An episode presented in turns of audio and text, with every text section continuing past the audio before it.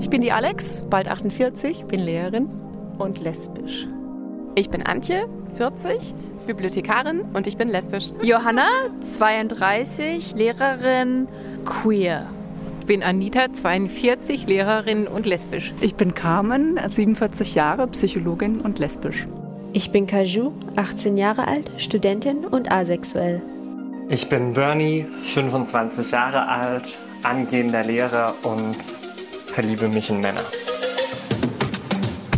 Queer ist Near, der Podcast für alle queeren Menschen und die, die es noch werden wollen. Und für alle Menschen, die wie wir in einer offenen Gesellschaft leben möchten. Hallo bei Queers Near. Ich freue mich, dass ihr wieder mit dabei seid bei einer neuen Folge. Heute ist bei mir zu Gast Katja. Katja war sehr spontan. Ähm, die habe ich quasi überrumpelt für diese Folge und deshalb bin ich ganz, ganz glücklich, dass sie da ist. Ähm, aber Katja, stell dich doch einfach selbst in Queer is Near Manier kurz vor. Gerne, ja. Mein Name ist Katja, ich bin 39 Jahre alt und ähm, würde mich als Bi äh, bezeichnen und ähm, arbeite als Koordinatorin in der Kinder- und Jugendhilfe. Herzlich willkommen hier bei Queersnir. Vielen Dank. Und wie immer, Katja, damit es direkt gleich richtig losgeht, drehe ich einmal das Fragerad. Okay. Und ähm, du bist bereit. Ich bin bereit. Okay, also es könnte laut werden. Achtung. Okay. Was waren deine größten Ängste vor deinem Coming Out? Meine größten Ängste vor meinem Coming Out. Ich glaube, ich hatte gar keine Ängste so im klassischen Sinne, weil es das war ja doch tatsächlich ein sehr, sehr, sehr, sehr langer Prozess, bis ich überhaupt verstanden habe, ähm, dass ich nicht nur äh, Männer attraktiv finde, sondern auch Frauen ähm, attraktiv finde und daraus sich auch mehr entwickeln kann. Also es war so ein langer Prozess, der so kleinschrittig passiert ist, ähm, dass ich, glaube ich, da gar keine Angst wirklich entwickeln konnte. Nee. Na, das ist ja auch schön. Dann dann nimm uns doch mal mit auf die kleinen Schrittchen von der kleinen Katja hm. bis jetzt zur 39-jährigen glücklichen vor mir sitzenden, strahlenden Katja. ja, äh, wo fange ich da an? Ja, im Prinzip, also ich bin im, in Berlin aufgewachsen, in der Stadt schlechthin für äh, Queerness und ähm, Regenbogenfarben und äh, dieses ganze Thema und bin dem eigentlich, also bin ja mit dem auch wirklich aufgewachsen und bin da reingewachsen und es war völlig normal für mich, ähm, äh, in der Stadt soll auch Menschen zu begegnen, die andere Orientierungen haben. Also das war nie ein Tabuthema für mich oder für meine Familie.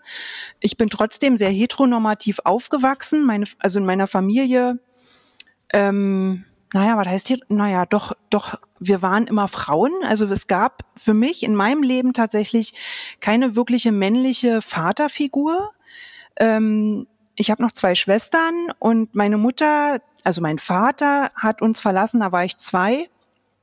Und ähm, meine Mutter hat dann natürlich auch immer wieder nach Partnern gesucht und so. Und äh, manchmal war dann mal ein Partner da für eine kurze Zeit oder auch eine längere Zeit, von dem ich dachte, vielleicht könnte das mein neuer Papa sein, der dann aber wieder weg war. Und äh, irgendwann kam dann ein Mann, der blieb sehr, sehr lange. Also der ist auch jetzt noch der Opa meiner Nichten. Aber die beiden sind jetzt äh, tatsächlich nur noch befreundet und hatten lange Zeit auch mehrere Jahre eine eher platonische Beziehung miteinander oder eine asexuelle kann man auch sagen. Ähm, und er hat aber auch nie so die Vaterrolle für mich übernommen. Also der das war zu einer Zeit, da hatte er selber auch schon zwei, auch zwei Töchter sogar. Ähm, äh, mit der einen Tochter habe ich mich auch sehr gut verstanden. Naja, aber äh, insgesamt, so jetzt hole ich so weit aus, ähm, war ich Na, immer, Frauen waren immer so meine Vorbilder oder meine ähm, äh, die, die äh, Erziehung geleistet haben, die mich ähm, gerichtet, äh, äh, an denen ich mich so orientieren konnte, so, ne? Ja, Meine ja. Äh, Modelle sozusagen. Ja. Ich habe zwar auch von äh, Anfang an immer verstanden, zu einer Partnerschaft gehören zwei Menschen und im besten Fall dann eben auch zwei heterosexuelle Menschen, also Mann und Frau, die zusammenkommen. So, das war das Bild, das klassische Bild, womit die meisten Kinder ja auch aufwachsen. Mhm. Und äh, deswegen ging ich davon aus, ganz selbstverständlich, ich werde auch so leben. Eine Partnerschaft mit einem Mann führen und irgendwann auch mal Kinder kriegen. Und das ist eben so die Regel. Ne? Ich habe das gar nicht hinterfragt, sondern das war das Bild, was ich hatte. Und demnach habe ich mich versucht, in meinem Leben so zu orientieren.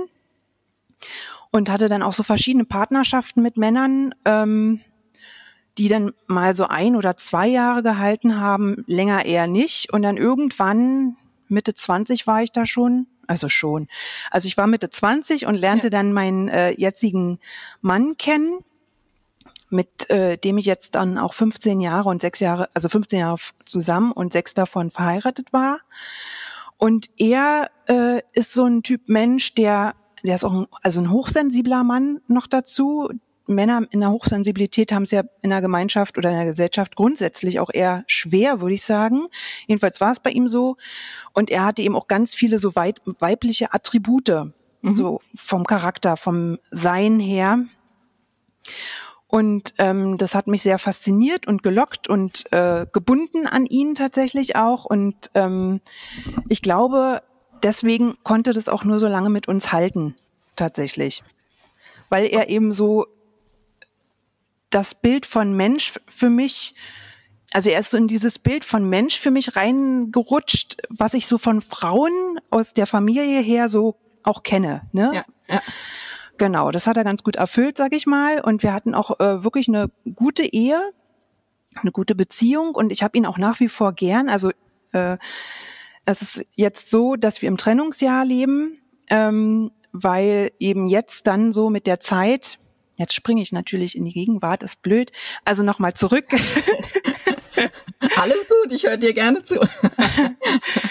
ja, genau. Also am Anfang, als wir zusammengekommen sind, wie gesagt, ich war, ich glaube, 26 oder knapp 26 und er auch. Also wir sind im gleichen Alter mhm. und wir standen noch äh, beruflich ganz am Anfang. Äh, ich habe gerade mein spätes Abitur nachgeholt, hatte vorher noch eine, schon eine Ausbildung äh, abgeschlossen und habe aber keinen Arbeitsplatz gefunden und dann bin ich in den zweiten Bildungsweg gegangen und nach dem erfolgreichen Abi habe ich gedacht, so jetzt kannst du auch noch mal eine Runde studieren, habe ich auch gemacht.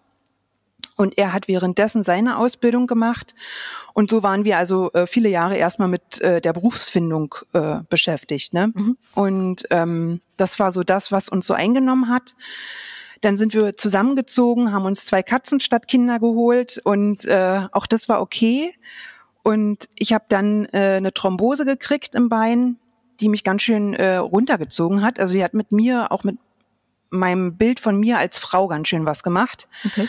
Und ähm, weil das Bein war dick, ich musste Gerinnungshemmer nehmen, die haben äh, dafür gesorgt, dass ich eine schrecklich starke Periode hatte. Also einmal im Monat war ich so ausgenockt, dass ich unter der Bettdecke nicht vorkommen konnte, weil ich so eine Schmerzen hatte und mir schwindelig wurde und schwarz Augen. Also es war eine schlimme Zeit für mich. Mhm äh, über ein Jahr, anderthalb, zwei Jahre hielt es so an und dann habe ich beschlossen, so jetzt gehst du mal in eine Therapie, irgendwie fühlst du dich nicht mehr so richtig bei dir. Mhm. Und habe eine Analyse gemacht, eine Psychoanalyse und da eben ganz viele Themen für mich so aufgearbeitet, die mit mir von meinem Bild von Weiblichkeit äh, zusammenhängen und äh, äh, mit mir als Mensch, wie ich mich selber sehe und wahrnehme. Mhm. Und habe da in der Zeit auch verstanden, dass ich ganz schön weit von mir weggerückt war. Und innerhalb dieser Zeit habe ich wieder gelernt, mich als meine eigene Freundin zu sehen, wieder mit mir im Kontakt zu sein. Und aber in dieser Analyse, äh, also das ist so krass. Ich erinnere mich an eine Frage. Ich hatte vor unserer Beziehung ähm, gab es eine Zeit, da habe ich mit einer Freundin zusammen in einer WG gewohnt, für ein Jahr nur. Das hat überhaupt nicht gut funktioniert. Also die Freundschaft war eine klasse Freundschaft, wir waren ganz dicke miteinander und dieses eine Jahr WG Zusammenleben war aber zu viel. Also das hat die Freundschaft nicht getragen und nicht okay. ausgehalten. Und ähm, über diese Zeit habe ich natürlich auch in der Analyse gesprochen und ich weiß gar nicht mehr genau, was ich da äh, gesagt habe. Jedenfalls fragte mich dann meine Therapeutin, die saß ja hinter mir, ähm, irgendwann, ob ich in die Freundin verliebt gewesen wäre. Für mhm. sie klang das so, als wäre ich verliebt gewesen. Ne? Und äh, in dem Moment fiel mir, während sie das mich fragte, also ich war erstmal total von dieser Frage schockiert und in dem Moment fiel mir dieser wunderschöne Po von ihr ein. äh, den ich so manchmal dann vor mir sah, weil wir sind auch ähm, sehr äh, locker gewesen, so in der Wohnung miteinander und ja. nackt auch voneinander rumgelaufen. Und dann habe ich mich öfter dabei erwischt, dass ich ihr nachgeguckt habe, ne, wenn sie da nackt ja. vor mir rumgelaufen ist und ich ihren Po einfach unglaublich schön fand. Mhm. Ja, und äh, diese Frage da in dieser Therapiesitzung, die hat mich nachhaltig beeindruckt, mhm. beeinflusst auch. Und aber ich habe es auch erstmal gekonnt wieder weggeschoben tatsächlich. Also dieses Thema irgendwie äh, Frauen in mein Denken einzubinden auf eine ganz andere Ebene als nur freundschaftlich oder platonisch, war zu dem Zeitpunkt für mich noch nicht so richtig drin. Also ich habe die Tür wieder zugemacht sozusagen. Okay. okay. Und, und, und ist auch vorher nie aufgetreten. So mal ein anderer schöner Arsch. Ach, doch, doch, doch, doch, tatsächlich. Also es gab auch, also alles so vor meiner Beziehung mit meinem jetzigen Mann, das, da gab es so verschiedene Situationen, äh, die ich jetzt aber erst im Nachhinein wirklich verstehe. Ne? Also mhm. das war mir damals alles nicht so klar, das habe ich dann eben einfach so wieder weggeschoben. Unter anderem äh, waren wir mit irgendwelchen Freunden, war ich in der Busche, das ist eine ähm, Homo-Bar äh, in Berlin. Mhm. Und äh, das war so mein erster, das erste Mal, dass ich in so eine Bar gegangen bin und war total neugierig und äh, ähm, hatte Spaß. Wir haben da alle getanzt, alle miteinander, jeder mit jedem irgendwie. Also es war einfach total cool und super. Und dann stand ich irgendwie an der Seite und auf der anderen Seite vom Raum begegnete ich einem Blick einer anderen Frau. Und wir haben ziemlich heftig per Blickkontakt miteinander geflirtet. Und ich musste das dann unterbrechen, weil mir so schwindlig wurde davon tatsächlich. Also es hat unheimlich was mit mir gemacht. Und dabei blieb es dann aber auch tatsächlich. Also ich habe mich nicht mehr getraut, da nochmal irgendwie den Faden wieder aufzunehmen. Also auch da habe ich die Tür wieder zugemacht, ne? Mhm. Schön verdrängt und erstmal wieder irgendwo hin verschoben, wo es mich nicht berührt. Und dann gab es auch eine Situation mit einer Freundin, ich weiß gar nicht, war nach einer Party oder irgendwie sind wir dann nach Hause gelaufen zusammen und waren schon ordentlich angeheitert. Und dann sind wir zu mir und haben laut Musik angemacht und noch getanzt und äh, weil uns dann so warm wurde, haben wir uns die Oberteile ausgezogen und dann eben oberteilfrei in Jeans und BH miteinander getanzt und dann auch ziemlich eng tatsächlich.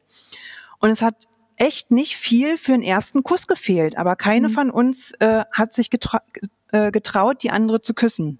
Also blieb es okay. eben bei diesen starken Knistern zwischen uns. Ja, also solche Begegnungen hatte ich so manches Mal. Und ich habe sie aber immer hübsch wieder verdrängt. Die sind dann tatsächlich erst wieder in der Analyse aufgeploppt mit dieser Frage, ob ich verliebt war in die Freundin, mit der ich äh, in der WG gewohnt habe. Mhm. Und ähm, dann gab es, ich glaube, ich weiß gar nicht, wann dieses Lied rauskam, äh, I Kissed a Girl and I Liked It von Katy Perry, ne? Mhm, ja. Dieses Lied, als das rausgekommen ist, hat mich auch nicht mehr losgelassen.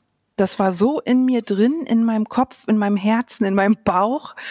Und ähm, das musste ich auch ganz aktiv immer wieder wegschließen, weil es mich verwirrt hat.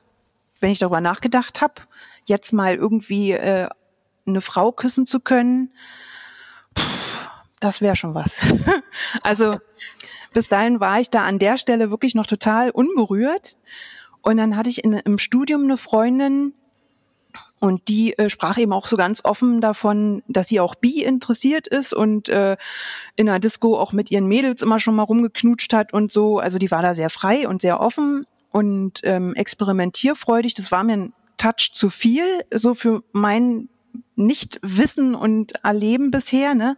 Mhm. Aber das hat mich eben auch beeindruckt, so wie sie gesprochen hat und wie sie von ihren Erlebnissen so erzählt hat und so. Und dann immer wieder dieses Lied im Kopf. Ja, und dann, wie gesagt, äh, kam ja mein Mann und äh, die, das Studium war ja dann äh, schon. Und dann das mit der Gesundheit, das hat mich eben so ausgenockt letztendlich, dass ich über so eine Sachen dann einfach nicht mehr nachdenken konnte, weil ich dann mit mir ja so zu tun hatte in dieser Analysezeit und so. Und dann danach ähm, hat sich zwischen meinem Mann und mir tatsächlich eine Krise ereignet. Das war so in unserem Hochzeitsjahr auch noch unglücklicherweise. Meine Analyse war gerade fertig. Ich habe noch beschlossen, noch eine Therapieausbildung äh, anzufangen. Ähm, und äh, das war so alles wirklich in dem Jahr, wo wir beschlossen haben, so wir werden jetzt heiraten, das lohnt sich, das passt gut zwischen uns und so und wir können uns das vorstellen, ein Leben miteinander zu verbringen. Und das, und das hattest du auch so tiefen Herzens in dir drin. Also die, die dieses, ähm, sage ich jetzt mal, die Momente, wo du an Frauen gedacht hast, ähm, das äh, hast du immer so verpacken können, dass es eigentlich nichts mit eurer Beziehung zu tun hat? Oder wie muss ich mir das vorstellen? Ja, tatsächlich, genau so. Das war mhm. irgendwie so eine Blase, äh, hübsch verpackt, irgendwo in einer Kiste drin, äh, die ja ganz nett ist, darüber mal so nachzudenken oder mal zu fantasieren, aber das dann war's das. Ne? Die konnte ich dann wieder schön wegschieben und dann war wieder gut. Ähm, dann konnte ich die Kiste zumachen und äh, dann war einfach, das war einfach wieder weg. Ja, okay. Genau, bis dahin jedenfalls. Ne? Mhm. Und dann äh, kam, wie gesagt, diese Krise zwischen uns, ähm, äh, die dazu führte, dass mein Mann eine Affäre angefangen hat mit einer anderen Frau aber auch relativ offen. Also er ist ein total offener und authentischer Mann. Er kann nicht lügen und ähm, äh, hat mir von Anfang an immer Rheinwein eingeschenkt, ja. Und ähm, diese, also was heißt Affäre? Es ist tatsächlich körperlich zwischen den beiden gar nicht viel gelaufen, sondern es war irgendwie so eine Affäre auf emotionaler Ebene. Irgendwas schien ihm mit mir äh, gefehlt zu haben oder er hatte so Fantasien, von denen er dachte, mit mir kann er die nicht ausleben und deswegen war der Reiz des Fremden außerhalb ähm, so groß. Mhm. Und ähm, also haben die beiden da irgendwie miteinander so emotional diese Affäre geführt und äh, ich habe das zugelassen, weil ich den Eindruck hatte, wenn er versteht, dass er da nicht kriegt, was er braucht, also das war eine desolate Situation. Die Frau war auch wirklich krank. Ähm, also es war einfach ganz schlimm für ihn, für sie, für mich natürlich auch. Und in dieser Zeit jedenfalls ähm, habe ich ja mich um Ablenkung für mich selbst gesorgt ne und äh, mhm. überlegt wie kann ich mit der Situation so umgehen dass sie mich nicht kaputt macht oder was können wir zusammen als Paar auch tun ähm, dass wir es vielleicht doch wieder schaffen irgendwie einen Draht zueinander zu finden und ähm, habe dann angefangen, mich so ins Thema Polio, Polio, Polyamorie einzulesen und dachte, naja. Entschuldigung, ich finde es wahnsinnig schön, dass dir der Fehler passiert. Ich habe es war mein, meine größte Angst heute, dieses Wort aussprechen zu müssen. ja, das ist furchtbar. Es ist, man könnte es auch anders nennen. genau. ja. Ja. Genau. Genau, Entschuldigung für die Unterbrechung. ja, genau. Das war so irgendwie die Idee. Ich dachte, vielleicht wäre es ja sinnvoll, wir gucken einfach, ob wir äh, eine Frau für uns finden oder irgendwie tja, unsere Liebe nochmal weiter äh, teilen mit anderen Menschen und daraus irgendwas Gemeinschaftliches schaffen können, so dass jeder zu seinem Zuge kommt und in dem Zuge ich dann tatsächlich auch auf den Genuss eine Frau lieben zu können oder äh, mit Ida irgendwie erstmal experimentell zu gucken, ob mhm. das wirklich was für mich ist oder das alles nur Fantasien in meinem Kopf sind. Ne? Hätte ja auch sein können. Und darf ich was fragen? Ja, Hast du ihn bis dahin mal in deine Fantasien mit Frauen eingeweiht oder war das weiterhin einfach deine Box? Ja, nee, tatsächlich. Ich habe ihn eingeweiht. Also das war auch total unkompliziert. Also es ging tatsächlich auch nie darum, dass ich mich outen müsste oder so. Wenn wir unterwegs waren, dann haben wir beide Frauen hinterher geguckt und gesagt, mhm. oh, guck mal, die sieht ja ganz niedlich aus und das ist doch schnuckelig und stell dir mal vor, wir würden die fragen, die kommt jetzt mit zu uns und hihihi und so eine Sachen. Also das haben wir schon okay. gemacht. Okay. Und ähm, das war auch okay. Also es war auch für ihn total selbstverständlich, dass auch ich mich für eine Frau interessieren könnte und er fand es natürlich auch sehr ansprechend. Und ähm, äh, deswegen hätte ich ja gedacht, vielleicht kriegen wir da irgendwie einen Dreh hin, dass wir da äh, uns nochmal anders öffnen können oder uns mhm. nochmal anders erleben lernen können. Ähm, und äh, dann haben wir viel drüber gesprochen und dann haben wir überlegt, äh, ob wir mal swingen gehen sollten. Ne? Einfach erstmal sexuell zu gucken, wie sind so die Vibes, was kann man da noch erleben und vielleicht ist es ja das, was uns jedem irgendwo ein Stück was fehlt, äh, was wir aber gemeinsam so auf diese Art und Weise nochmal nach äh, naschen können, sage ich mal. Ne? ja.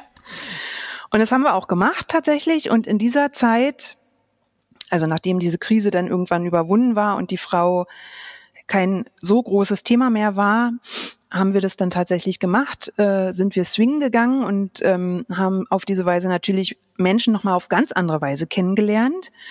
Und für mich war da sehr, sehr, sehr, sehr schnell klar, ich glaube schon am ersten Abend, dass ich eigentlich gar keine große Lust habe, mit anderen Männern rumzumachen. mhm. sondern dass mich vor allem die Frauen total fasziniert haben, die da so rumliefen und waren und äh, dass ich immer einen Draht versucht habe, zu einer Frau zu kriegen.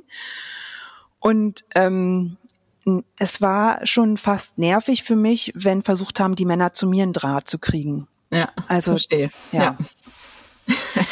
Genau, also das war tatsächlich dann ein bisschen schwierig. Ähm, und äh, häufig war es ja dann auch eher so, dass wenn wir mit einem anderen Paar irgendwie versucht haben anzubändeln, dass es dann viel mehr darum ging, dass die äh, Männer die anderen Frauen gerne äh, vernaschen wollten und die Frauen können sich gegenseitig vielleicht noch anheizen miteinander, aber äh, der reine Sex passiert dann eben wieder heteronormativ hm. so, ne? Und ja, also es war alles sehr aufregend, sehr spannend. Ähm, ich habe eine Menge gelernt über mich auch da in diesem ganzen Prozess. Ähm, unter anderem eben auch, äh, wie sehr ich mich zu Frauen an sich hingezogen fühle und wie wenig Lust ich plötzlich hatte auf Männer. So, ja. ne? Also egal, äh, wie attraktiv die vielleicht auch waren, die haben mich alle nicht mehr angesprochen. Und das hat mich auch ein bisschen erschrocken. Ähm, wenn ich vor allem auch meinen Mann dann angeguckt habe, ne, weil mit ihm war ich sehr eng und sehr vertraut und wir konnten gut das gemeinsam so erleben. Das hat uns nicht getrennt oder entfernt voneinander, ganz im Gegenteil zum Glück. Aber irgendwie äh, so das Sexuelle mit ihm hat immer mehr an Reiz verloren, dann ja. auch mit der Zeit. Und dann irgendwann habe ich ihm auch gesagt, du, also so richtig ist das Zwing für mich nischt äh, ich brauchte es nicht auf Dauer. Es war jetzt eine nette, ein nettes Abenteuer und ähm, war nett, so mal zu wissen, wie es ist, so frei wildern zu gehen sozusagen. Aber eigentlich äh, ist mein Interesse wirklich dahingehend, dass ich äh, gerne möchte, dass wir irgendwie uns eine Frau zusammensuchen und eine Freundin plus irgendwie haben ja. und daraus vielleicht so ein Beziehungsdreieck äh, formen können, was natürlich auch die Suche nach der eierlegenden Wollmilchsau ist, ne? Weil ähm, wir beide haben Unterschiede, unterschiedliche ähm, Interessen an einer Frau, wie ja. sie aussehen sollte oder wie sie sein sollte, was sie mitbringen sollte, so an Persönlichkeit und so. Naja, das also war eine schwere äh, Suche, da irgendwie jemanden zu finden, der Interesse hat, erstens an einem Paar und dann auch noch äh, so im Dreieck miteinander. Mhm. Und das war eigentlich auch äh, zum Scheitern verurteilt, da äh, die richtige Person für zu finden. Und dann äh, irgendwann habe ich gefragt, ob ich ähm, für mich selbst nach einer Freundin Plus auf die Suche gehen kann. Und hatte gedacht, vielleicht über den Weg ähm, zwar eine zweite Beziehung aufzumachen für mich mit einer Frau, die dann aber vielleicht so eine Bereitschaft mitbringt, ähm, es muss ja, sie muss ja nicht mit äh, meinem Mann irgendwie auch noch flirty sein oder sich in ihn verlieben oder so, aber dass ja. das so eine freundschaftliche Verbindung wird. Ne? Also so dieses eine, ein Beziehungsdreieck aufzubauen, das hatte für mich einen sehr hohen Stellenwert dann, weil ich ja auch äh, fest überzeugt war, dass mit meinem Mann soll ja auch halten und ich will ihn ja nicht verlassen. Und irgendwie muss das doch gehen. Ich bin bereit dazu, er zeigt sich bereit dazu, dann muss doch die dritte Person, die dazukommt und genau weiß, auf was sie sich da einlässt, dann muss das doch irgendwie funktionieren. Ja. Also mit dieser rosaroten äh, äh, Blase bin ich auf die Suche gegangen im Internet natürlich ähm, bei Lesarion und habe mir da ein Profil erstellt und das sehr ausführlich äh, beschrieben, ähm, unter welchen Bedingungen ich mich da angemeldet habe und was die äh, Rahmenbedingungen sind, unter denen ich mich da so äh, vorgestellt habe und so und was ich suche. Also ich wollte gern, dass die Frau, die sich meldet, gleich weiß, äh, worauf sie sich da einlässt. Ne? Mhm. Ich vermute Shitstorm. nee, tatsächlich nee? nicht. Nee, Echt? Okay. Tatsächlich nicht. War ich auch überrascht. Äh, hätte ich auch anders gedacht. Aber es waren sehr ähm, interessierte Anfragen, die gekommen sind zum Teil. Oder äh, solche, die versucht haben, sich selbst und ihr Leben nochmal so irgendwie darzustellen. Also es waren viele Anfragen tatsächlich, äh, die interessiert waren, wie dieses Konstrukt funktioniert und so aber wo kein ernsthaftes Interesse hinter war. Also es war dann eher so ein kommunikatives Ding, war auch schön und okay, aber dann stand nur Strauß. Ja. Und dann irgendwann äh, habe ich eine Zuschrift bekommen von einer Frau, die ich konnte sie hören, als sie so wie sie schrieb. Also die hat so geschrieben, wie sie spricht, ganz offensichtlich irgendwie. Ich konnte sie irgendwie hören, ja, wie mhm. ich das gelesen habe.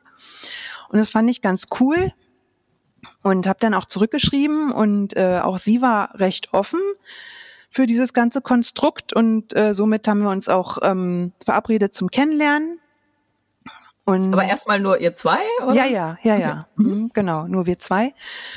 Und äh, schon beim ersten Date, als wir uns dann getroffen haben, ich habe sie vom Bahnhof abgeholt und ähm, dachte schon, oh, wow, meine Güte.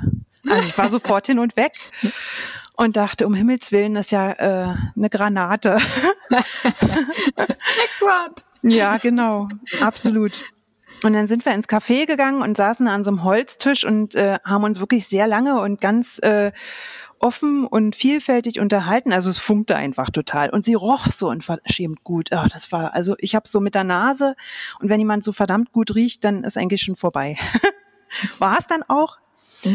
Und ähm, sie zeigte sich jedenfalls offen erstmal so für dieses Konstrukt, ne, um mhm. äh, diese Rahmenbedingungen, die ich da so mitgebracht habe.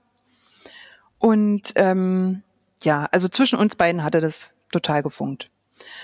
Und ja, wir haben uns dann auch ähm, regelmäßig weiterhin getroffen und also wirklich was aufgebaut miteinander, aber es wurde irgendwann auch klar, ähm, dass äh, das Konstrukt, wie ich mir das vorstelle, für sie nicht auf Dauer äh, passt. Passt, genau, mhm. genau. Also für sie war es schwierig, das ähm, auszuhalten, das zu akzeptieren. Also akzeptiert hat sie es ja irgendwie, ne? Also sie hat es jedenfalls ausgehalten, oder sagen wir es mal so. Ja. Ähm, und ich wollte so unbedingt, dass es irgendwie funktioniert und dachte, Zeit wird's schon machen. Hab die beiden auch sich kennenlernen lassen, also habe sie auch zu uns eingeladen und äh, die beiden, mein Mann und sie, sie haben sich auch kennengelernt und er hat hier ordentlich für uns gekocht und was aufgetischt. Also er wollte auch gerne, dass es funktioniert irgendwie und dass auch die beiden sich irgendwie miteinander äh, annähern können, dass sie sich wenigstens gut verstehen. Ne? Mhm. Das war mir irgendwie ganz wichtig. Und ähm, beide haben es auch wirklich versucht. Ja, genau. Und da war, kurze Zwischenfrage, ja. da war von deinem Mann damals nie irgendwie dann eine aufkeimende Eifersucht oder so. Also man kann sich ja immer viel in der Theorie quasi schönreden ja, ja. und wenn man es dann lebt, äh, ist es ja dann anders, oder? Richtig, ja, ja, natürlich. Ähm, er hatte natürlich parallel auch die äh, Möglichkeit und die Freiheit, sich nochmal umzugucken oder sich eine mhm. Freundin plus zu suchen. Also die, äh, was für den einen galt, galt auch für den anderen. Ne? Das mhm. sollte irgendwie gleichberechtigt sein. Er hatte lange aber gar nicht so das Interesse danach, sich was Festes zu suchen. Und wir waren auch wirklich viel im Gespräch. Ich habe ihn viel mit einbezogen, so in die ganzen Treffen, die ich mit meiner Freundin hatte und so. Und das kam schon auch Eifersucht mit auf aber ähm, er ist auch ein sehr verkopfter Mensch. Also er, wir konnten das gut wegargumentieren, sage ich jetzt mal so. Ne? Okay. Und mhm. ähm, durch relativ stark offenes Miteinander im Austausch sein, äh, konnten wir so die Ängste, die dahinter stecken, hinter so einer Eifersucht, ganz gut miteinander besprechen und klären. Also das hat ganz gut funktioniert, tatsächlich. Okay. Und ich glaube, er wollte auch, dass es für mich funktioniert, weil er ja dann mit der Zeit auch festgestellt hat oder mitgekriegt hat, wie sehr ich mich nach einer Frau sehne. Mhm. Auch wenn ich das noch nie so richtig hatte, ne? Aber das hat er schon mitgekriegt, dass mir das sehr wichtig war. Dann, als die Tür irgendwann mal aufgestoßen war, gab es eben einfach kein Zurück mehr und das hat er gemerkt. Und dann wollte er mir sozusagen die Leine lassen, mehr oder weniger. Ja, ja. Genau. Und äh, wollte auch gerne, dass es funktioniert zu dritt. Ja. Mhm. Ja.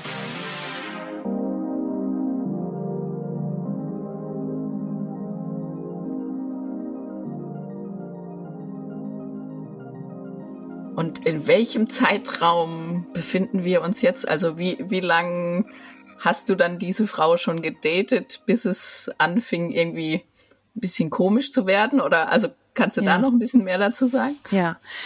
Also ähm, wir sind jetzt seit zwei Jahren ein Paar, sie und ich. Mhm. Also vor zwei Jahren habe ich sie kennengelernt. Also es ist immer noch quasi, du bist jetzt mit ihr feste zusammen. Ja, ja, okay. genau, genau, okay. richtig.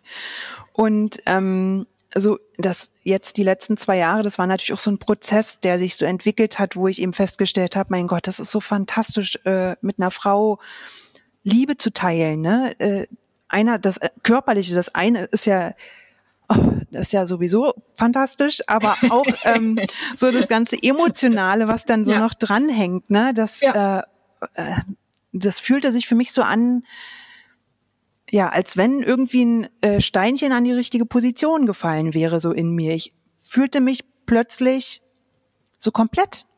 Also ja. äh, es passte einfach, es passte so gefühlt einfach irgendwie ja. plötzlich. Ja. Das ist ein ganz, ein ganz schönes Bild mit dem Steinchen. Das ja. habe ich mir auch nochmal rein, rausgeschrieben, weil ich das so, als du mir geschrieben hast, fand ich den Satz wunderschön und hat auch, habe ich mich wieder erkannt. So ja. auf einmal passt alles. Ja, genau. Das ist es. Und ähm, dieses unbeschreiblich schöne Gefühl, also das hält noch bis heute an. Auch wenn ich währenddessen erkennen musste, dass äh, leider Gottes die Liebe für meinen Mann dadurch nachgelassen hat oder sich verändert hat, sagen wir es mal so. Also es ist nicht mehr diese tiefe Verbundenheit, die ich zu ihm spüre, wie ich sie all die Jahre hatte, ähm, sondern es ist eher so was Warmes, Freundschaftliches geworden, tatsächlich. Und es tut mir natürlich für ihn auch sehr leid. Also ich habe dann äh, im Oktober letzten Jahres habe ich ihm dann auch gesagt, ich möchte keinen Sex mehr mit ihm haben. Mhm. Das konnte ich mir dann nicht mehr vorstellen. Also wir hatten vorher schon relativ selten Sex miteinander.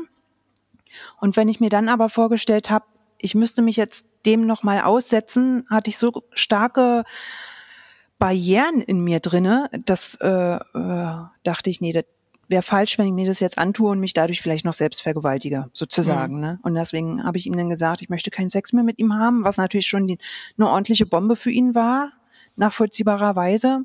Aber er hat es angenommen oder hingenommen. Er hatte, mhm. ach so, er hat ja dann doch auch parallel tatsächlich noch eine eigene Freundin zwischendurch gefunden. Also er hat auch noch eine Nebenpartnerschaft sozusagen. Auch das ist auch völlig in Ordnung. War es von mir, äh, für mich von Anfang an und für ihn, ich glaube, es für ihn ist es er hat auch was für sich nebenher, ne? Ist nicht alleine irgendwie, während ich da äh, fremd rumspringe, jetzt in Anführungsstrichen. Ja. Und ähm, mich erleichtert es auch ein Stück weit, weil ich eben weiß, er hatte auch noch jemanden an seiner Seite. Genau. Ja, also von daher konnte ich da mit ein bisschen weniger schlechtem Gewissen sagen, so Sexualität ist jetzt zwischen uns hier nicht mehr, das passt für mich nicht. Und ähm, aber eigentlich wusste ich mit dem Schritt oder was heißt, ich wusste das, ich wusste das noch nicht. Nee, ich habe es gespürt, dass das auch eine emotionale Abnabelung bedeutete. Ich habe es gespürt, aber nicht wahrhaben wollen. Also tatsächlich bis jetzt in Sommer rein habe ich es nicht wahrhaben wollen. Ich brauchte echt lange, um mir dessen klar zu sein, was hier passiert, muss eine Trennung äh, mit ihm bedeuten für mich. Ja. Und ähm, genau, also Gerade hatte ich noch irgendeinen Gedanken, der da. Und hat, ich, ah, ich, ja. ich stelle vielleicht mal eine Frage, ja. so lange. Ähm, hat äh, die, also ich meine, deine Freundin hat ja dann auch gespürt, wie sehr äh, du dich immer mehr ihr zuwendest.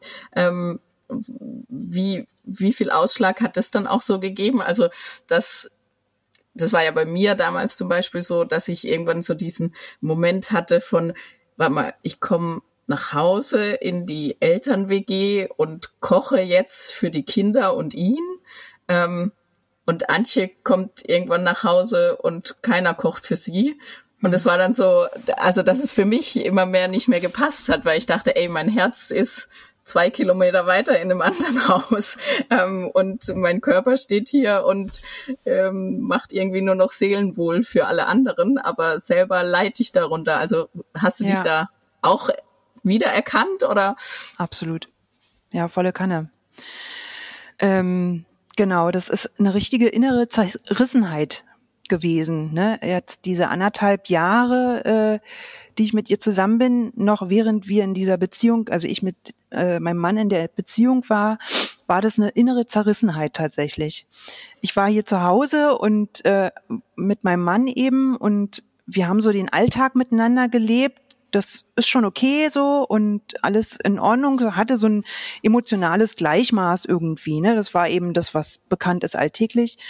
Und dann ähm, die Besuche bei meiner Freundin, immer wenn ich wusste, so jetzt das Wochenende verbringe ich mit ihr, war ich Feuer und Flamme und ähm, mir pochte das Herz und ich bin mit so großer Vorfreude schon hingefahren und dann hatten wir ein super Wochenende oder äh, schöne Tage zusammen und dann musste ich wieder nach Hause fahren äh, und mich so zusammenreißen, äh, so innerlich wieder runterzufahren, um zu Hause wieder ankommen zu können. Ja, also das war, ich fühlte mich zerrissen. Ich fühlte ja. mich echt zerrissen und gleichzeitig dann komme ich nach Hause und mein Mann ist da und dem muss ich ja irgendwie jetzt auch noch begegnen und ein offenes Ohr haben, mit ihm mich noch austauschen und Interesse haben. Also irgendwie das, das, ja, das, ja, das, ich stand so zwischen zwei Stühlen und versuchte die irgendwie miteinander zu jonglieren, dass möglichst keiner irgendwie hinten runterfällt. Mhm. Und das hat mich ganz schön aufgezehrt innerlich. Also ich bin jetzt anderthalb Jahre täglich total K.O. gewesen und habe viel schlafen müssen, damit ich das alles irgendwie energetisch auch gewuppt kriegen kann. Mhm. Das ist schon krass, ja. Spannend. Ich, ich finde, das Spannende an der Geschichte ist ja, dass mein Gefühl irgendwann ja war, wenn es die Kinder nicht gäbe, dann hätte ich den Schritt schon viel früher gemacht. Ja. Ähm, dann hätte ich ihn vielleicht auch ohne Antje gemacht. Ähm, und jetzt von dir so deine Geschichte zu hören, dass es, dass du eigentlich die gleiche Zerrissenheit in dir hattest, obwohl es in Anführungszeichen nur einen Mann gab, ähm, finde ich extrem spannend in der Hinsicht, welche Verantwortung man einfach auch übernimmt für seinen Partner oder für seine Partnerin. Ne? Ja. Also es ist, wenn man lange zusammen ist, dann ja, dann hat man einfach auch eine, eine gewisse Verantwortung, glaube ich. Und manche Menschen spüren die mehr und wollen deshalb mehr festhalten und andere ähm, können sich da vielleicht eher lösen. Oder mhm. wie siehst du das? Ja, ja, ganz genau so sehe ich das auch. Tatsächlich. Also ich fühlte mich wirklich sehr verantwortlich für ihn weil wir haben uns ja über die 15 Jahre auch ein Leben aufgebaut, ne? Äh, miteinander Pläne geschmiedet. Wir sind aus Berlin rausgezogen aufs Land, in den Wald sozusagen, haben ein Haus angemietet zusammen und das eben auch alles erst vor zweieinhalb Jahren jetzt dann, ne? Mhm. Und mit dem festen Plan, wir werden das Haus irgendwann mal übernehmen und ähm, das gehört dann uns und hier werden wir unseren Lebensalltag oder, oder unseren Lebensabend. Ja, genau.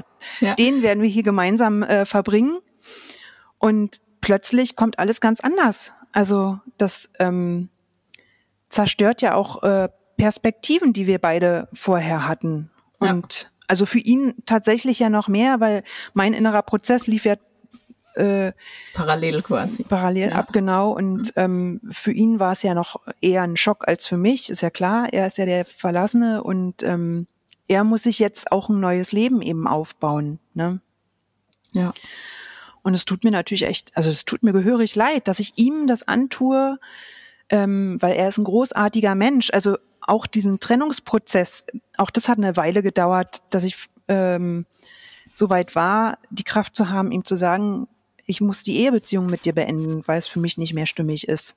Weil ich eben finde, er ist nach wie vor ein toller Mensch und ähm, sehr liebenswürdig und sehr aufmerksam und ähm, unglaublich wertschätzend. Also er hat ja seine Qualitäten und äh, wir haben, wie gesagt, eine lange Zeit miteinander ein Leben verbracht und Höhen und Tiefen gehabt und so und ähm, das gegen eine noch unbekannte Zukunft aufzuwiegen oder äh, sich auf dieses Neue einzulassen und das Alte so äh, mehr oder weniger wegzuschmeißen, letztendlich, ne, durch so eine Trennung, das ist ja. ihm einfach echt ein hartes Brot. Ja. Für ihn mehr als für mich und das tut mir einfach deswegen so sehr leid, ne? Weil er, äh, er hat es nicht verdient. Und trotzdem bin ich diejenige welche, die das ihm antut. Also das ist schon Kacke. Das, ja. ja. Ja, also ich kann dich äh, total verstehen ähm, und letztendlich äh, glaube ich, muss man sich da dann aber auch immer ein bisschen schützen und sagen, ja, aber letztendlich lebe ich mein Leben und er lebt sein Leben und ähm, ich kann mein Leben nicht einfach ändern oder äh, dem weiter unterwerfen, also seiner, ja. seinem Plan unterwerfen, dann nur, dass er glücklich ist oder so. Absolut. Und das stelle ich auch in Frage, ob der Partner dann weiterhin glücklich ist, wenn mhm. man sich quasi um 180 Grad dreht. Ganz genau, ja. ja. Auf jeden Fall. Er hat ja auch gemerkt, dass irgendwas äh, nicht mehr stimmig ist zwischen uns ja. auch, ne? Ja. Und dass in mir irgendein Prozess vorgeht, an dem er nicht mehr teil hat. Ja. Ich habe ihn ja zunehmend auch ausgeschlossen aus so meinen inneren Dingen, die mich so beschäftigt haben, ne? Weil es nichts mehr war, was ich mit ihm teilen wollte, sondern was so mir gehörte und mir gehören sollte. Und ja, das, ja hat er gemerkt, ganz klar. Ja. Hm. ja. Auf jeden Fall. Und bist du jetzt, ähm, wo du quasi getrennt bist und glücklich in der Beziehung mit einer Frau, bist du jetzt schon daran, deine Kiste oder deine Träumchen von früher noch mal ein bisschen auszupacken und dir die noch mal vor Augen zu führen und zu sagen, hm, also mir, mir ging so, dass ich äh, immer, oder es geht mir jetzt noch so, dass oft kommt ja mal die Frage, ja, hast du dann hast du dann jetzt die ganze Zeit ein falsches Leben geführt oder sowas? Mhm. Und ähm, das kann ich eigentlich immer ganz klar mit Nein beantworten, weil es hat gepasst. Aber trotzdem beginnt man sich natürlich oder oder oder merke ich, dass ich immer wieder an Situationen denke und dann auch tatsächlich ja, ich weiß nicht, ob du die letzte Folge gehört hast mit der Eva, mit der ich in der WG war, was am, letztendlich eine reine Lesben-WG hätte sein können, wenn wir alle damals schon geoutet gewesen wären. Ja. Manchmal ich immer denke, meine Fresse, ich, ich hab's eigentlich, ich hab's nicht auf dem Goldtablett, sondern nur auf dem Silbertablett quasi immer wieder präsentiert bekommen und es hat aber nicht gereicht anscheinend. Ja, genau. auf jeden Fall. Also das, äh, so geht's mir auch. Ich habe mich auch mit meiner Freundin viel so über die Sachen unterhalten, wie bin ich dazu gekommen, mich für Frauen zu interessieren oder zu öffnen und so. Und da habe ich ihr auch so ein paar Anekdoten eben erzählt, so aus meinem Leben oder immer wieder kommt es so im Gespräch, Gespräch auf. Und dann guckt sie mich immer mit großen Augen an und sagt, na siehste, äh, äh, und das hast du nicht erkannt, sag mal, was war mit dir nicht in Ordnung, dass du das nicht verstanden hast, dass du ja. auf Frauen stehst? Ja, ja. Also auf jeden Fall, da gibt's äh, so viele ähm, Momente, die ich jetzt total verstehe, wo ich mir immer wieder an die Stirn schlagen muss, ja, weil ich denke, oh mein Gott, wie blind warst du denn da? Was war denn da los? Hm. Absolut. Ja, und also ich finde deine Geschichte jetzt auch total spannend, weil ich ja immer dachte, also ich bin ja in dem Fall das krasse Gegenteil von dir. Ich war ja auf einem kleinen Dorf. Ja. Und ich habe mir jetzt bis heute ja immer gesagt, mhm. naja, ich hatte keine Role Models. Mhm. Ähm, ich fand Hella von Sinnen wahnsinnig lustig, finde ich sie immer noch, aber sie war halt nicht die Frau, die ich mir, also nee, anders. Von ihr wusste man, sie ist lesbisch und ich dachte, nee, ich bin nicht wie sie. So, weißt ja, du? Ja, ja. Und aber quasi dir wurde ja im großen Berlin die ganze bunte Queerness ja. die ganze Zeit vors Auge gehalten. Das stimmt. Und trotzdem gibt's totale Parallelen in unserem ja. Leben, in dem hm. wir, also das ist es letztendlich dann doch, ist es Erziehung? Ist es, was wir selber irgendwie, was ist es? Hast du dich das mal gefragt? Tja. Tja, das ist eine gute Frage. Vielleicht hat es einfach in bestimmten Momenten im Leben nicht gepasst, dass man auch eine andere Seite von sich auspacken und ausleben kann. So vielleicht. Tja. Ja. Also mein Lebensmotto, äh, das fahre ich total fest. Ähm, ich stehe neben der Spur und da ist es auch schön. also das passt wirklich wie die Faust aufs Auge.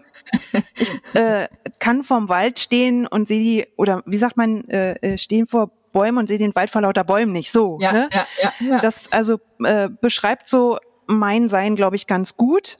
Ähm, und bevor ich so kapiere, was so los ist, ähm, das braucht einfach ganz schön lange. An der Stelle, ich bin da wirklich ein Spätzünder, eine Lädblumerin im wahrsten Sinne des Wortes ähm, und denke einfach, es hat an anderen Stellen im Leben einfach noch nicht so gepasst, das auszupacken. Ja. Ja. Und hast du, weil du machst mir einen total ausgeglichenen und einen total, ja, es, es stimmt alles so in meinem Leben jetzt so, so ein Eindruck, hast du so, ja, ich krieg immer wieder ähm, von Hörerinnen auch geschrieben, ähm, so, so dieses, naja, also ich steck noch mittendrin, ich, ich traue mich noch nicht. Ähm, und oft eben auch dann ähm, oder oder letztens äh, hat eine Hörerin geschrieben, äh, ja sie hat sie hat auch keine Kinder und sie kann sich sie weiß gar nicht, was sie da hemmt, ähm, aber sie sie schafft's halt einfach nicht, äh, weil sie auch in einer langen Partnerschaft ist. Gibt's da irgendwas, wo du so als Tipp anderen mitgeben kannst? Mit was bist du gut gefahren? Was hat dir geholfen? Ähm, mhm. ja, was hat mir geholfen? Mich mit mir, also ich glaube erstmal mit mir selbst mich auseinanderzusetzen, was da in mir los ist, sich viel austauschen mit anderen, äh, mit vertrauten Menschen, mit anderen Menschen, ähm, vielleicht auch ein bisschen Recherchearbeit. Also ich habe mich auch echt verdammt viel belesen, so bei Themen, wo ich dachte, oh, das will ich jetzt vielleicht noch nicht unbedingt mit irgendwem besprechen, sondern mhm. da möchte ich mich erst noch mal ein bisschen vorinformieren. Dann habe ich mich eben viel auch belesen, so zu den verschiedenen Themen. Also das, das würde ich, das würde ich gern unseren HörerInnen dann in unsere Show Notes packen, dass du mir da vielleicht ähm, Links oder Bücherbeispiele oder so danach noch schreibst und dann können ja. wir das, dann kann ich das auf die Website stellen. Das hilft, glaube ich, schon mal, ja. Ja, gerne. Genau, also das habe ich tatsächlich viel gemacht und ich glaube, habe einfach auch wirklich großes Glück so mit meiner Familie und mit meinem Freundeskreis und auch mit meinem Kollegenteam jetzt und auch äh, äh, früher, dass ich sehr offen mit allen immer sprechen konnte. Ich glaube, das ist einfach auch Gold wert. Und wenn man den Eindruck, also wenn man als normal wahrgenommen wird, oder was heißt normal, ne?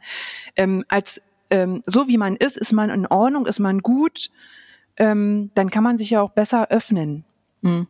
Ich denke, das ist ganz wichtig, dass man irgendwie, ähm, selbst wenn man eben nicht aus einer großen Stadt kommt und wo die Vielfalt einfach das Normale ist, ne?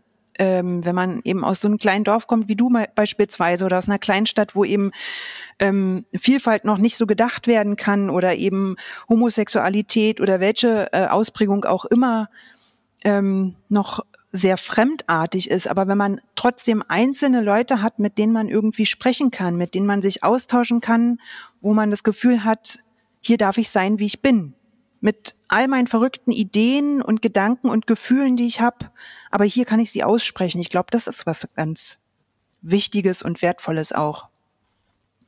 Hm. Ja. Ja. Schön. eigentlich ein schöner Schlusswort. Ja. Ein schöner, schöner Schlusssatz. Mensch, Katja. Ja. Ha, ha. Geschafft, oder? Du hast vorhin genau. gesagt, lass uns loslegen. Ich bin aufgeregt. Ist ja. es jetzt besser? Ja, ich glaube, äh, ich glaube, wenn wir hier durch sind, dann äh, ebbt es langsam ab, die Aufregung. Also ich merke, es äh, äh, zittert noch in mir, aber es ist äh, wirklich schön, darüber so offen sprechen zu können und zu wissen, es hören jetzt ganz viele Leute und sind vielleicht dadurch nochmal motiviert ähm, oder äh, haben noch mal mehr Mut, sich mit den Themen zu beschäftigen und sie vielleicht auch offen ausleben zu wollen. Ja, und ich finde auch, also auch eben, als du mir geschrieben hast und ich äh, die Polia Polio, nein, die Poli-Sache halt. Ja. Ne? So dieses, man darf ganz viele Menschen haben. Ja. Ähm, genau, als ich das so gelesen habe, dachte ich, Mensch, ja, also äh, auch davor ähm, haben ja viele ähm, um, um dieses äh, Unwort normal in den Mund zu nehmen, auch, auch da schrecken ja viele schon gedanklich vor zurück, so einen Weg mal einzuschlagen oder so einen Weg mit mit dem Partner, mit der Partnerin zu thematisieren, weil es ja. weil es halt ja, es ist, es ist in der Gesellschaft noch nicht in der Mitte angekommen und deshalb ist es, ähm, ist es auch in unseren Köpfen ganz oft, ich glaube, das ist ja auch oft so diese Geschichte, dass wir uns ganz oft verwehren, offen zu denken. Mhm. Also, dass, dass wir so ein ganz genaues Muster im Kopf haben, wie Leben funktionieren soll und dass es ich meine, die Gedanken sind frei, wir dürfen denken, was wir wollen. Richtig. Aber, aber wir setzen uns trotzdem so in einen ganz kleinen Kaninchenbau, obwohl ja. wir eigentlich hm. die ganze Welt offen hätten, ne? Das stimmt, ja. Andererseits, so viel Welt sich erstmal zu erschließen, das macht auch erstmal Angst, weil es alles noch so fremd und unbekannt ist, ne?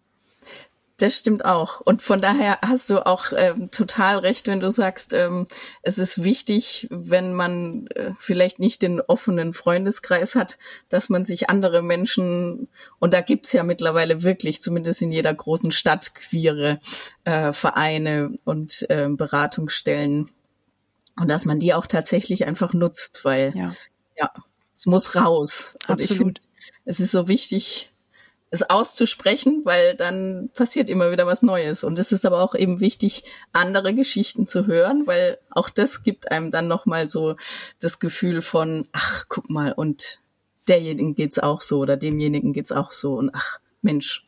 Also, weil genau. es ist in unseren Köpfen dieses verdammte Normal mhm. ist einfach in unseren Köpfen drin. Und ich glaube, da muss man echt permanent mit einem kleinen Meißel dagegen arbeiten. Ja. Und einfach sagen, alles ist normal. Alles genau. ist Leben. Ja. So ist es. Absolut. Ich stimme dir voll zu. Danke. ja Mensch, dann bleibt mir jetzt eigentlich nur noch, noch mal ein ganz, ganz dickes Danke nach Berlin zu schicken. Dankeschön. Ähm, hat mich wirklich total gefreut und auch dein Mut innerhalb so kurzer Zeit zu sagen, ja, ich mache das Vielen, vielen Dank. Ich danke dir, dass ich die Möglichkeit dazu hatte und super, dass du diesen Blog hast. Wirklich, der ist federführend und äh, es braucht noch mehr davon. Dankeschön. Also, hab noch einen schönen Tag. Ja, dir auch. Dankeschön. Tschüss. Ciao. So, das war die Folge mit Katja. Vielen Dank nochmal an sie. Das hat mir wirklich Spaß gemacht und sie hat mir ein bisschen aus der Patsche geholfen, denn sie hat sich ganz zart gemeldet und hat gemeint, ja, vielleicht könnte ich es mir vorstellen und ich habe sie direkt überrumpelt und gesagt, ich brauche deine Geschichte und zwar in vier Tagen müssen wir aufnehmen. Denn ansonsten habe ich keine Geschichte für den Dezember. Denn so sah es aus, ähm, dass, äh, dass mir die Mutigen ausgehen. Ähm, und ein bisschen ist es auch so. Also die nächsten zwei Folgen sind schon mal safe. Aber danach lechze ich nach immer neuen Geschichten und ich will euch ermutigen, dass ihr sie mir erzählt, denn jede einzelne ist einzigartig und aus jeder Folge Queer ist Nia, bin ich mir sicher, kann irgendjemand da draußen etwas mitnehmen. Also seid mutig, nehmt mit mir Kontakt auf über meine Website www.queer-ist-nia.com. Ähm, ja, ich freue mich von euch zu hören und ansonsten bleibt gesund in dieser Zeit. Bis bald. Ciao. Das war Queer ist Near für heute. Wenn auch ihr eure Geschichten erzählen wollt, dann geht einfach auf die Website www.queer-is-near.com. Dort erfahrt ihr, wie ihr Kontakt zu Martina aufnehmen und wie ihr den Podcast unterstützen könnt. Außerdem findet ihr den Link zur Queers Near Facebook-Gruppe sowie zum Instagram-Account und ihr könnt weitere Informationen und Shownotes zu den Folgen abrufen.